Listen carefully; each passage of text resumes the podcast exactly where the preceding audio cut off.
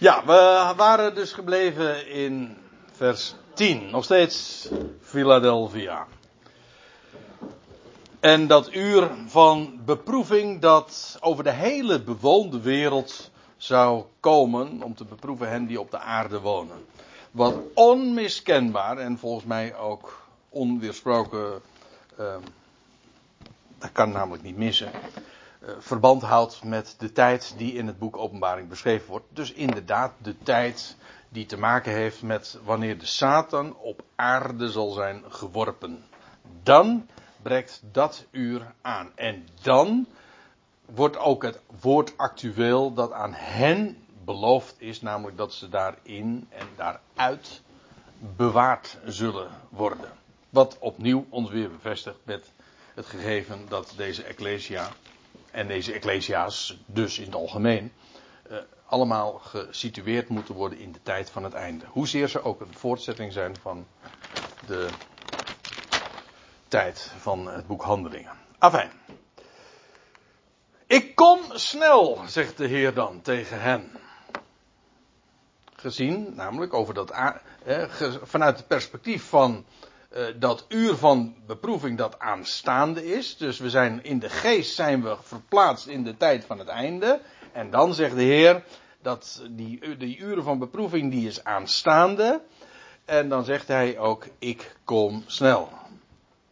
Ja, en ook met de gedachte met mijn loon. Hoe kom ik daaraan? Wel, uh, dus we lezen aan het einde, maar dat is helemaal het laatste hoofdstuk dus van uh, openbaring, dat uh, de Heer zegt, neem waar.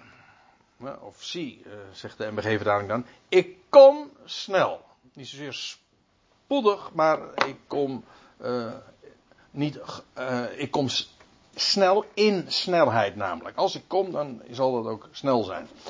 En ik kom snel en mijn loon is met mij om aan een ieder te betalen zoals zijn werk is. Dat wil zeggen, het gaat hier allemaal over de vestiging van dat koninkrijk. En dan komt de Heer en dan zal hij, en met hem zijn loon. Dat is ook een uh, lied, ja. En met hem zijn loon, ja. ja. En, en hij dan, ja en hij ons dat kruis dan. Nou ja. Ja, terwijl ik het zei, toen ineens kwam de melodie in mijn hoofd. Ja. Ik kom snel, houd vast wat je hebt. Wat hadden ze? Zijn woord. Dat is het enige waarvan we. Ja, en kleine kracht. Ja, dat hadden ze ook, ja. En. Um, houd vast wat je hebt. Laat het je niet ontnemen met alle misleiding die er is en beproeving die er nog gaat komen en verzoeking en tegenstand, diabolos, weet je wat, dat die misleiding. Houd vast wat je hebt. Opdat niemand jouw lauwerkrans, eh, jouw kroon zou nemen. In het Grieks staat daar Stefanos. En Stefanos, dat is, ja, een, u zegt, die ken ik als naam. Dat klopt. In het boek De Handelingen. Maar eigenlijk is dat een kroon, maar dan niet in zozeer in de zin van een kroon van een koning, maar de kroon of de bekroning van iemand die uh, gewonnen heeft. Namelijk de prijs, een prijs is een bekroning natuurlijk, van de overwinning bij publieke spelen. Is, is dit ook niet nog, zit ik even hard op te denken, een vraag, is, is er ook nog niet een symbool van de Olympische Spelen? Die lauwe krans? Nou ja, ja vijf, vijf, dat zijn vijf van die rondjes. Dat zijn de, de vijf ionen, denk ik dan. Ja. Als je het omkeert, dan krijg je de drie ionen en de twee ionen die, die, daar, uh, die elkaar uh, die overtreffend zijn. Ik heb de Olympische Spelen, verdenk ik ervan. Dat dat uh, een plaatje van de ionen is. Alleen zij weten het nog niet. Maar goed. Wie gaat het eens een keer vertellen? maar dit is die lauwe krans dus. Dat is de Stefanos. Paulus spreekt daar ook over in zijn brief dat hij alles, uh, alles vergat en alles daarop uit was. De overwinning. Ja, dat het inderdaad met overwinning te maken blijkt ook wel. Want wie overwint, hem zal ik maken tot een pilaar in de tempel van mijn God. En u mag rustig weten, dat speelt in Huizen Piet altijd een hele grote rol. Want er stonden in de tempel van God twee grote pilaren. En die hadden ook allebei een naam.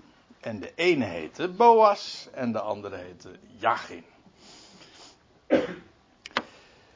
De ene betekent in hem is sterkte. En de andere betekent. En daarom heb jij ze zo genoemd. Yes. Nou, jij. Uh, Pe Petra heeft ook inspraak gehad. Maar ik geef toe, die heeft eigenlijk alleen maar bevestigend. Uh, ja, die heeft gezegd, dat doen we dan. Boas is erg blij met zijn naam, ja, geen wat minder. Maar dat, dat komt nog wel. ja, maar daar zit, trouwens ook een geweldige typologie in. In die uh, Boas en Jagin. Want de een is de linkerzuil en de andere de rechterzuil. De een heeft met de, met de eerste komst van Christus te maken en Jagin heeft te maken met de tweede komst. Links, rechts, vernedering, verhoging. Ah, dat is geweldig. En als, de, als je dan bedenkt dat de hoge priester eerst inging in de, de tempel, in het heiligdom, dan passeerde hij dus uh, die pilaren, maar hij kwam dan ook weer uit. Hij ging eerst in, vanuit de vernedering links ging hij in en vanuit uh, en hij zal vervolgens als de verhoogde vervolgens terugkomen en dan zal hij het koninkrijk vestigen. Maar Jagin betekent ook God grondvest, namelijk ja de troon en het koninkrijk. Nou ja, uh, dat is toch geweldig. ik vind Naomi ook mooi. Ik zal het doorgeven. Ja. De naam betekent ook lieflijk. Toen, uh, eventjes tussendoor. Toen, toen. geef ik ook door. Die, uh, toen uh, Naomi geboren was en toen hadden we de naam Naomi dus gegeven en toen werd het vervolgens Boas. En toen kwam nummer drie aanzetten, zeg maar. Uh, om het even oneerbiedig te formuleren. En toen zat men zich af te vragen van, ja, goh, hoe zal nummer drie dan heten? Elimelech of zo? of Maglon of Giljon? maar Naomi en Boas hebben met elkaar te maken. En ja, maar de link met Jagin die was niet zo gauw uh, gemaakt. Maar ze houden allemaal wel verband met elkaar. Afijn, de pilaar in de tempel van mijn God. En dat zijn geweldige monumenten. Weet je trouwens, als je op uh, en Jagin uh, klikt, uh, zoekt, googelt, weet je wat je dan vooral tegenkomt? Sterker nog, dat is leuk, het is mij ook ooit verweten, namelijk dat ik een vrijmetselaar zou zijn. De vrijmetselarij, die, die heeft heel veel aandacht voor het hele grondpatroon van de tempel van Salomo. En en bijvoorbeeld, ze hebben ook bepaalde filosofieën over die Boas en Jagin, over die pilaren. Dus toen, ik, uh, toen wij uh, jongens kregen en die uh, Boas en Jagin heten, dachten ze van, hé, maar dat zijn namen uit de vrijmetselarij. Dus het zal wel, wat André, die heeft toch al van die vreemdeleringen, zal ook wel occult wezen. Dingen kunnen heel erg vreemd lopen, hè. Want dan zeggen ze bijvoorbeeld, dan heb je, geef je Bijbelse namen, maar omdat de vrijmetselaars dat ook hebben, uh, zou, is zijn Boas en Jagin ineens verdacht of besmet. Wat voor bizarre gedachte. Datzelfde heb, heb je ooit gehad, weet je, dat met, uh, met die, dat, je had destijds in 1982, sorry dat ik een beetje afdwaal, maar in 1982 had je die actie van Er is hoop, weet u dat nog? En, en het embleem daarvan was die regenboog. Ik heb jarenlang had ik zo'n deusje fotootje, zo'n lelijk eentje en op zo'n sticker. En op een gegeven moment zag je niet meer er is hoop, maar je zag wel die, die regenboog nog. Met onder het motto hoop die gezien wordt is geen hoop. Hè? Maar goed. Uh, die, dan zag je die uh, regenboog. En, maar toen zei men ook van nee wacht eventjes, maar uh, die regenboog dat is eigenlijk een occult symbool. Want uh, New Age heeft ook als embleem, en tegenwoordig trouwens ook die hele beweging van die LHBTGSR. Nou ja. Uh, ook hè, die hebben ook de regenboog als embleem. En nou zouden wij de regenboog niet meer mogen gebruiken. En dat is een omgekeerde wereld hè. Want wie jat nou van wie? Dat is de vraag. De regenboog is er van één. En dus God heeft dat symbool gegeven. En dat geldt voor Boas en Jagin ook. Dat komt uit de schrift. En als de wereld al afpakt, of dat nou vrijmetselarij is of weet ik veel wat, maakt niet uit. Dan hebben zij het gejat, niet wij. Moet je wel even, laten we wel even duidelijk zijn. Zo. Ja. Hè? Ja, precies, dit is mijn statement. Ja. Wie overwint? Hem zal ik maken tot een pilaar. In de tempel van mijn God. En nou ja, als je een pilaar bent, dan hoezo dan een pilaar? Nou, dan sta je. Blijkt ook wel, want men heeft zich eh, afgevraagd van waarom zou eh, de Heer dat zo zeggen. Nou, volgens mij staat de verklaring meteen in het, in het laatste deel van het vers. Uh, hij zal daar beslist niet meer uitgaan. Dat is namelijk nogal eigen aan een pilaar. Hè? Dat staat. En die blijft ook staan. Ja. Dus dat is trouwens nog een hele merkwaardige en opvallende link met het boek Jesaja, Jesaja 56. Ik neem u even mee. Daar lees je ook in verband met het komende millennium, daar staat er dan dit. Laat dan de vreemdeling die zich bij Yahweh aansloot, die eigenlijk ook Joden genood werd, bij Israël zich voegt. Uh, niet, laat hij daar niet zeggen, Jawel zal mij zeker afzonderen van zijn volk en laten ontmanden. Degene die dus gecastreerd is, zeg maar. Uh, laat hij niet zeggen, zie ik ben een dorre boom. Dorre boom, sorry. Uh, en dan, ik sla eventjes een paar zinnen over. Ik geef hun, de vreemdeling, die zich aansloot, in mijn huis en binnen mijn muren, van de tempel eventueel, of van Jeruzalem, ik weet het niet. Een maar mijn huis in ieder geval de tempel. Een gedenkteken en een naam. Beter dan zonen en dochters. Ik geef hun een eeuwige naam die niet uitgeroeid zal worden. Met andere woorden, degenen die zich hebben daarbij gevoegd hebben, die bij die Ecclesia horen. Ik ga ook even vanuit dat dat in die tijd zal zijn. De, de, als, de, als het koninkrijk gepredikt zal worden, dan zullen, zullen velen uit de naties zich ook voegen bij dat volk. En dan krijg je ook inderdaad weer Israëlitische gebruiken. Ik denk dat degene, de Messiasbeleidende Joden, die, eh, of uh, degene die nu zo aan het, uh, sorry dat ik het even oneerbiedig zeg, aan het jodelen zijn. Dat is een uitdrukking van Rabijn van der Kamp, geloof ik. Die noemde christenen die uh, allerlei uh, Joodse gebruiken doen. Dat, zijn dat zijn mensen die jodelen, zei hij. Maar uh, in ieder geval straks, in de tijd van het einde, als. als het, vergis je niet, hè, als het, het koninkrijk van God straks. Dat is een Israëlitisch koninkrijk. Dat wil zeggen, is, Jeruzalem is de hoofdstad en vanuit Jeruzalem, vanuit Israël, uh, ja, wordt de wereld geregeerd. En dat betekent ook de Sabbat zal straks weer in ere hersteld worden. Wereldwijd. En ja, ook die gebruiken van Israël zullen, bijvoorbeeld ook het uh, Sukkot, het Loofhuttenfeest, zal wereldwijd gevierd worden.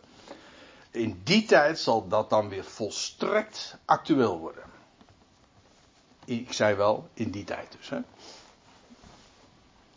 Maar goed, ik geef hun in mijn huis en binnen mijn muren een gedenkteken. Wat dat is, zou dat die pilaar zijn. Je hebt nu in uh, Jeruzalem heb je zo'n uh, laan van de rechtvaardigen, toch? Hè? Die, met allemaal die, die bomen. Waar ook allerlei Nederlandse namen met ere vermeld worden. De laan van de rechtvaardigen. Nou ja, straks in ieder geval in dat huis wat in Jeruzalem gebouwd zal worden, zal, zullen gedenktekens zijn. En dit doet heel erg denken aan de profetie die ook aan Philadelphia gegeven wordt. En ik zal schrijven op hem, op hem is in dit geval die pilaar, de, als, ik het als ik het goed lees, uh, de naam van mijn God. Drie dingen worden er gezegd. Drie namen eigenlijk. Die bij nader inzien toch uh, erg één zijn hoor. Ja, drie één, ja. Zeg ik dat ook eens een keer. Ik krijg het meestal niet over mijn lippen, maar nu zeg ik het eens. Ik zal schrijven op hem de naam van mijn God. De naam van de stad van mijn God. Van het nieuwe Jeruzalem. Dat uit de hemel van mijn God neerdaalt. Nou ja, dat Moeten we nog even wachten, want dat is openbaring 21 en 22. Dat wordt wat denk ik wel de volgende keer dat we daarover gaan hebben. En staat er erbij mijn nieuwe naam. De naam van de Heer zelf dus. Welke is dat trouwens, wat denkt u? Mijn nieuwe naam. Ja, nou, er staat in uh, Hebreeën 1 vers 4 dat, van de Heer Jezus dat hij, uh, nu hij, hij is verhoogd aan Gods rechterhand en hij heeft een uitnemende naam boven de engelen als erfdeel, als lotdeel, lotdeel ontvangen, staat er. En dan staat er, want wie tot wie van de engelen, tot wie van de boodschapper heeft hij ooit gezegd, mijn zoon ben je, ik heb je heden verwekt. Dat heden verwekt slaat op de opstanding. Toen God hem verwekte uit de doden. En dus dan zou die uitnemende naam de enig geboren, de unieke zoon van God zijn. Dat is optie 1 dat is die nieuwe naam. De naam, hij was hier op aarde, Jezus. Maar vervolgens is hij verhoogd en is hij de enige geboren zoon van God. Uh, maar ik moet erbij zeggen, misschien moeten we het dichter bij huis zoeken. Ik bedoel, de verklaring gewoon in dit boek zelf. Namelijk dat uh, wat we in hoofdstuk 19, vers 12 vinden. Dat als uh, hij uit de hemel komt, de ruiter op het witte paard die andere, de echte zeg maar. Dan staat er, en hij op zijn naam, uh, op zijn dij geloof ik dat er staat, hè? Op zijn dij, er staat een naam die niemand weet dan hij zelf. En als je dit ernaast legt, uh, dan, uh, denk, dan zou het zomaar kunnen dat die nieuwe naam die hier genoemd wordt, inderdaad de naam is die niemand weet dan hij zelf. En dan hoeven we verder ook niet meer te speculeren over wie, wat die naam is, want dat weet dat... Even geduld, Tony. Even geduld. Even verduren nog. Ja. Dus uh, in feite, het, het komt er dus op neer. Die naam is nu nog verborgen. En die wordt straks dan wellicht openbaar als hij uit de hemel komt, dan zal, hij, dan zal dat uh, wel duidelijk worden, mag ik aannemen. Nou ja, dat is wat ik erover uh, kan melden. En staat er dan nog, zo sluiten al die brieven natuurlijk af. Wie een oor heeft, laat hem horen. Namelijk wat de geest zegt tot de Ecclesia's. Nou, voor de inhoud daarvan hebben we het al vaker gehad, dus dat ga ik niet eh, herhalen. Het wordt, eh, het wordt, dit is de zesde keer dat het genoemd wordt. En uh, voor het laatst in, aan het einde van hoofdstuk 3. En dan komen we bij Laodicea. Ja, je zou kunnen zeggen aan Laodicea. Als ik het zo zeg, dan zeg ik het wat snel, maar dan heb ik het ook meteen getypeerd. Want wat was ook alweer die lauwe Ecclesia, dat was Laodicea. Nou ja, dat is een grapje dat alleen maar in het Nederlands te maken is natuurlijk. Maar uh, wel een mooi ezelsbruggetje. Laodicea. Schrijf aan de boodschapper van de Ecclesia in Laodicea. Maar nu even een andere vraag. Waar kent u Laodicea van? Ja, want de naam wordt één keer genoemd in de openbaring. En dat is hier. In dit openbaring 3 vers 14. Maar vier keer genoemd in de brief die Paulus geschreven heeft aan de Kolossers. Eerst even over de naam. Lao, Laos betekent. Uh, ja, u zegt dat is, de, is dat niet de hoofdstad van. Nou, god, nou, nou moet ik het goed zeggen. Cambodja. Hè? Ja. Nee, maar Laos is Grieks en dat betekent volk. En Dizea, eh, dat heeft te maken met recht, gerechtigheid. Dus eigenlijk gerechtigheid van het volk. Of dat een uh, compliment is, dat is nog maar de vraag.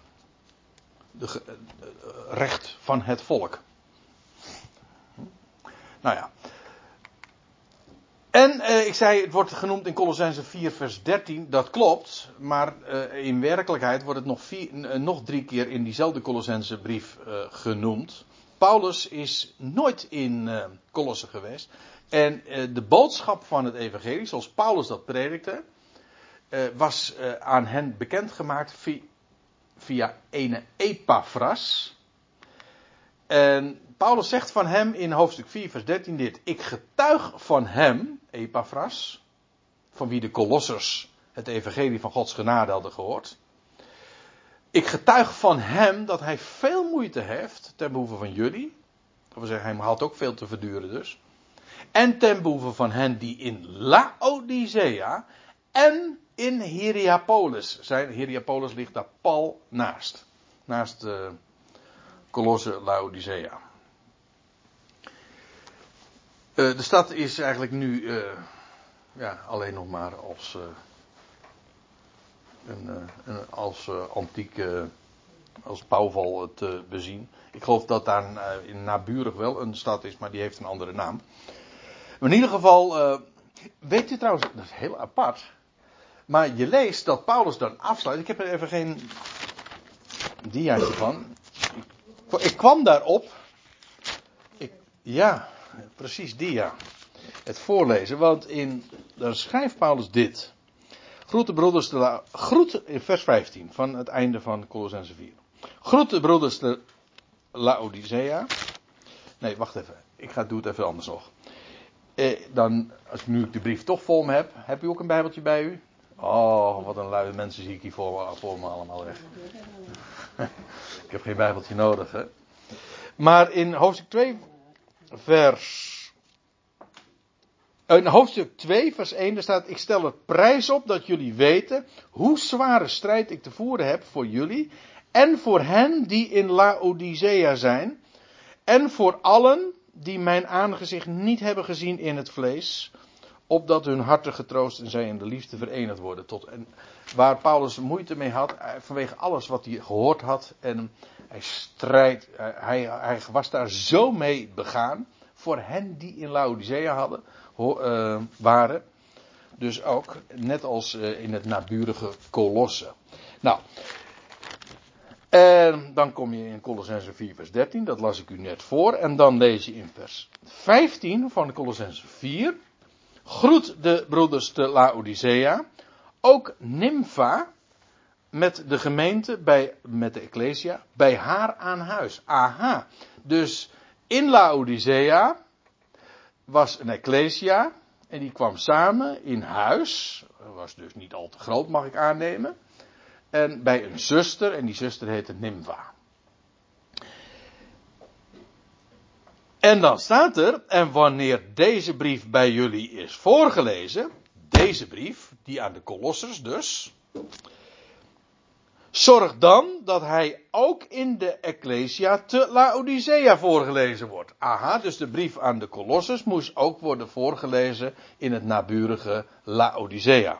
En, nou wordt het helemaal interessant, en dat ook jullie die van Laodicea u laat voorlezen. hey, dus Paulus heeft een brief geschreven aan de Ecclesia, die samenkwam in het huis van Nympha, in Laodicea. En nu vraagt u, waar is die brief dan? Want we hebben Thessalonicus, we hebben Colosse, we hebben Korinthe, we hebben, we hebben Efeze Hé, hey, maar wacht even, wat was er ook weer met Efeze? Dat staat er niet in. Dat wij, wat wij de Efezebrief noemen, dat is geen Efeze. Dat, dat woord, de woorden in, aan de. Hoe staat het? Hoe wordt het geadresseerd? Dat geloven we.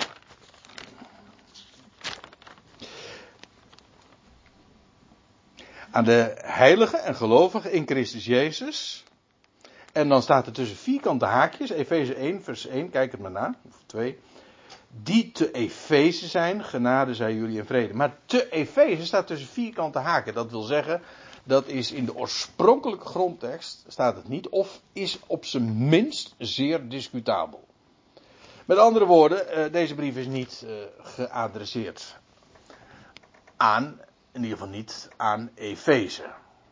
Men heeft gezegd van nou dat is een rondzendbrief. Het is gewoon gericht aan allen die in Christus Jezus zijn. Dat vind ik een hele goeie. Nou, die hou ik graag hoog. Maar, ik moet erbij zeggen, zou het niet kunnen dat het die aan Laodicea is? Dat wat wij dus de brief aan Efeze noemen, dat het eigenlijk de brief aan Laodicea is. Waar nog een heel goed argument voor is. Want welke twee brieven lijken als twee druppels water op elkaar? Dit is overdreven wat ik nu zeg, maar welke twee brieven liggen die volstrekt parallel? Efeze, tussen aanhalingstekens, en Colosse. Die twee brieven zijn gewoon gelijktijdig geschreven, met dezelfde opzet. Uh, Oké, de, de, accenten zijn anders. In Efeze gaat het over, in de zogenoemde Efezebrief gaat het over de, het hoofd. Nee, de, eh, het lichaam van het hoofd. En in de Kolossenbrief gaat het vooral over het hoofd van het lichaam. Dat zijn verschillende accenten. Maar de waarheid is, is in essentie dezelfde. Wat wel degelijk ervoor pleit dat de brief die wij de Efezebrief noemen, in werkelijkheid de brief aan Laodicea is. Wat dacht u daarvan? En dan ineens wordt uh, Laodicea toch wel degelijk een stuk prominenter. Als dat we altijd hebben gedacht. Ja, in de telos staat het bovenin dat, het, dat hij in Azië als de brief waarschijnlijk ook te Laodicea is geschreven. En dat is een goede vertaling, hè? Niet zo goed als die van Menno, maar. Ja, de, de voorhoevenvertaling is erg goed. Ja. En. Dat hier naar Polis? Uh, ja, nou, dat ligt daar vlakbij. Ik weet, uh, het enige wat Heriapolis is, dat is bekend van zijn, van, van, zijn warmwaterbronnen. En, water, dat als, en, als, en dat kwam dan vervolgens, stroomde dat bij, bij Laodicea langs. En dan was het waarschijnlijk niet meer warm, maar dan was het lauw. Ja, nee, wat ik zeg, dat is. dat lijkt. U zegt maar. Goh, dit is uh, stand-up, weet je wel, dat je verzin jij nu even. Nee, echt niet, hè? Dit heb ik gewoon serieus gelezen, van dat dat, eh, de gedachte is dat uh, Laodicea, lauw, dat lauw, dat, is, dat komt omdat die warmwaterbronnen bij, dat is onomstreden. En dat water dat stroomde daar dan langs en dat was dan inmiddels niet heet meer. Ik vind hem wat geforceerd. Ik vind hem niet zo sterk als waar ik het net zo, was, wat ik zojuist opperde, dat de brief aan de Efezebrief eigenlijk die aan Laodicea is. Maar goed. Zullen we Hieriopolis dan eventjes uh, laten voor wat het is, uh, Tony? Maar uh, dat is dus Laodicea. Hier, ik moet er wel bij zeggen, eh, als Paulus zich richt tot Laodicea, en de brief die hij, aan hen heeft geschreven, uh, ja, dat is uh, eigenlijk het. Als dat inderdaad de Efezebrief is. Ja, dat is het monument van, van de eenheid waarin Jood en Griek en Jood en Heiden, waar de twee één zijn geworden. Maar in het boek De Openbaring is de Laodicea nog heel specifiek een besnijdenis-ecclesia. Dus dat is niet identiek. Dus de ecclesia waar Paulus zich toe richt in de, in de, in, nou ja, in de Colossensebrief enzovoorts, waar hij daarover heeft, is absoluut eh, niet hetzelfde als waar Johannes zich uh, toe richt. Dat zijn, dat zijn twee totaal verschillende tijden, een hele andere setting, hele andere achtergrond. Dus je moet dat niet, absoluut niet door elkaar halen. Maar, eerlijk is eerlijk, de locatie is dus dezelfde. Dat wel, Laodicea. Schrijf aan de boodschappen van de Ecclesia in Laodicea. Deze dingen zegt de Amen, de trouwe en ware getuige. Ook dit is weer zo uh, heel erg to the point als je weet wat hier nou vervolgens op volgt. Namelijk dat deze Ecclesia zo ja, verwaterd was. Uh, maar hier is iemand aan het woord die wat hij zegt absoluut vast is. En zeker, amen. Die betrouwbaar is en ook een ware getuige. Hij staat voor dat wat hij te, heeft gezien en wat hij meldt. En dat is absoluut solide. Daar uh, in Laodicea was dat allemaal zo anders. Maar dat, dat tekent wel het contrast. En er staat er nog iets bij: het begin van Gods schepping. Oei. Oei. Meestal, of nee, nou ja, meestal. Uh, vaak wordt het zo uitgelegd, of het, uh, dat hier zou staan van dat de Heer Jezus, dus degene die hier aan het woord is, de eerste is van Gods schepselen. Eerlijk gezegd heb ik het zelf ook gedacht. Daarom zeg ik het ook. Maar hier staat niet zozeer het eerste, het woord eerste, het staat eigenlijk het begin of eigenlijk de oorsprong, de arche. Ja, de oorsprong. Uh, en ik denk dat dat ook inderdaad de gedachte is. Het gaat hier niet over de eerste die God geschapen heeft. Maar de oorsprong van Gods schepping. Hier, wie is hier aan het woord? Wel, de oorsprong, de arche, van Gods schepping. Van de schepping van de God. Ja, en wie is dat? Ja, dat is degene die hier aan het woord is. Die hier aan het woord is, maar laat ik het nog anders zeggen, die het woord is. En volgens mij hebben we daarmee echt de betekenis te pakken. Hier is het woord Gods. Aan het woord. Dit is het woord Gods. Zijn naam ook. Want hoe was het ook alweer? Degene die dit opgetekend heeft in openbaring 3, dat is Johannes. Maar dat is dezelfde als die ook het evangelie van Johannes heeft genoteerd. En die begint zijn evangelie met, in de beginnen was het woord. Het woord was bij God, woord was. En staat er, God was het woord. Alle dingen zijn door het woord geworden. En zonder dat is geen ding geworden dat geworden is. Klinkt uh, heel hoogdravend. En het is, uh, ja, het is ook ontzagwekkend. Het betekent gewoon dat alles wat wij zien en alles wat er is, Heel de schepping komt voort uit het spreken van God. God sprak er. God sprak vanaf het begin. En voor zover wij God kennen, dan is dat door het woord.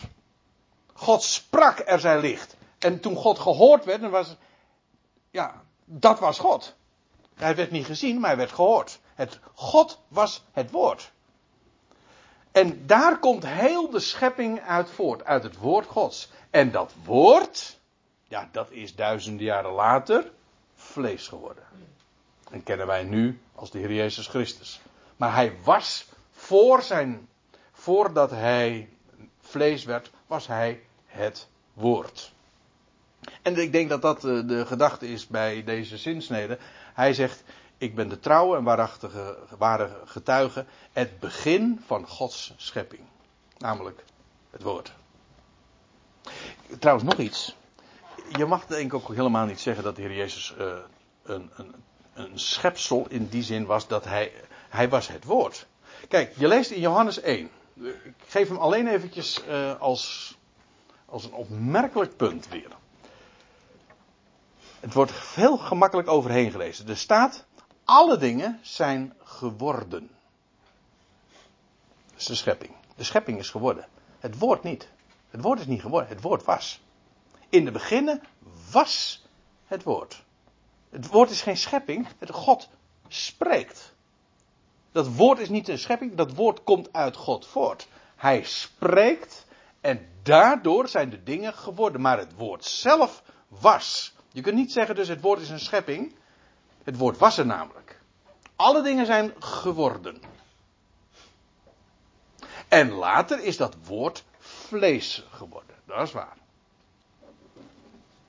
Ik denk dat we er heel verstandig aan doen om hier niet te, eh, te gaan theologiseren en, en door te gaan redeneren. En vooral ook allerlei termen te gaan gebruiken die de schrift niet bezigt. Zo benoemt de Bijbel het. En ik denk dat je, als je, om, om zo dicht mogelijk bij de schriften te blijven, eh, spreek je gewoon de schriften daarin na. Oei. En inmiddels zie ik dat de tijd vandaag wel heel erg snel gaat. Nou, één, nog, één, nog één vers. Mag het nog? Ja, hè? Ja. We hebben nog een lang paasweekend, uh, Tony. Hè? Ik weet jouw werken. Hier, eh, bij Philadelphia was het heel positief, weet u nog? Je hebt kleine kracht, maar ik weet jouw werken. Je hebt mijn woord bewaard. Hier is het, ik weet jouw werken. Maar dat je koud, nog heet, nog eigenlijk kokend heet bent. Ach, en zegt hij, was je maar koud of kokend heet. Dat, het is dat, sorry, dat, dat pislauwe, weet je, dat lauwe. Ja, zo zeggen ze dat toch? Dat lauwe. Lauwe Dizea. Er was je maar koud of heet. Maar het is allemaal zo lauw. Het was, ja, nou, je, kunt ervoor, het was, het kwam kokend heet. Laat ik dan even met de uitleg voor het gemak eh, meegaan. Het kwam kokend heet uit Hierapolis. Maar inmiddels is lauw geworden. Of je kan het ook vanaf de andere kant benaderen. Je zegt van ja, als je water wil drinken en je hebt dorst, dan wil je koud water hebben natuurlijk. Hè? En, dan, en dan krijg je lauw water. Dat. Zo dan, omdat je lauw bent, nog en nog kokend heet, nog koud, nog het een, nog het ander. Het is geen vlees, het is geen vis. Het is niet koud, het is, het is, het is niet zo van dat ze, kijk, dat was Laodicea. Ze geloofden het wel. Het zijn jouw woorden, hè? Maar, ehm, nee, want ik denk trouwens, in het algemeen, dat kan zomaar gebeuren. Weet je, dat je, je, je gelooft het woord, je spreekt het niet tegen, maar het, het, boeit verder helemaal niet, totaal, totaal niet. Het doet niet meer ter zake. Kijk, je hebt natuurlijk aan de ene kant, eh, je gelooft het en je bent daar blij mee, en aan de andere kant, je verwerpt het. Die twee. Dat is koud, of koud in die zin is het dus echt, eh, eh, je moet er niks van hebben. De warmte van het woord komt totaal niet bij je. Oké, dat is duidelijk. Of je bent gloeiend heet. Echt daardoor eh, verwarmd. Echt gloeiend. En Laodicea is nog het een, nog het ander. Wij zeggen dan, het is vlees, nog vis. Hè? En wat er verder staat. Ja, daarom sta ik op het punt je uit mijn mond te braken. Het staat niet eens spuug, hè? Dat, spuug, dat is inderdaad. Het is braken. Dat. Nou, ik zal het verder niet. eh, doen, maar ik zal eh, geen, eh, geen pogingen doen om dat na te doen, maar dat. Het is zo. Nou, daar moeten we de volgende keer nog even op, de, op, op zeker op doorgaan, want we komen toch niet verder aan de, in de bespreking meer. Maar ik denk dat daarmee ook iets heel karakteristiek is. Niet alleen gezegd van Laodicea. Maar het zegt ook iets. En ik wil graag daar de volgende keer nog eens op doorgaan. Het zegt ook iets eh, van deze tijd. Ja. Ik, eh, nou, bij deze cliffhanger wil ik het maar houden.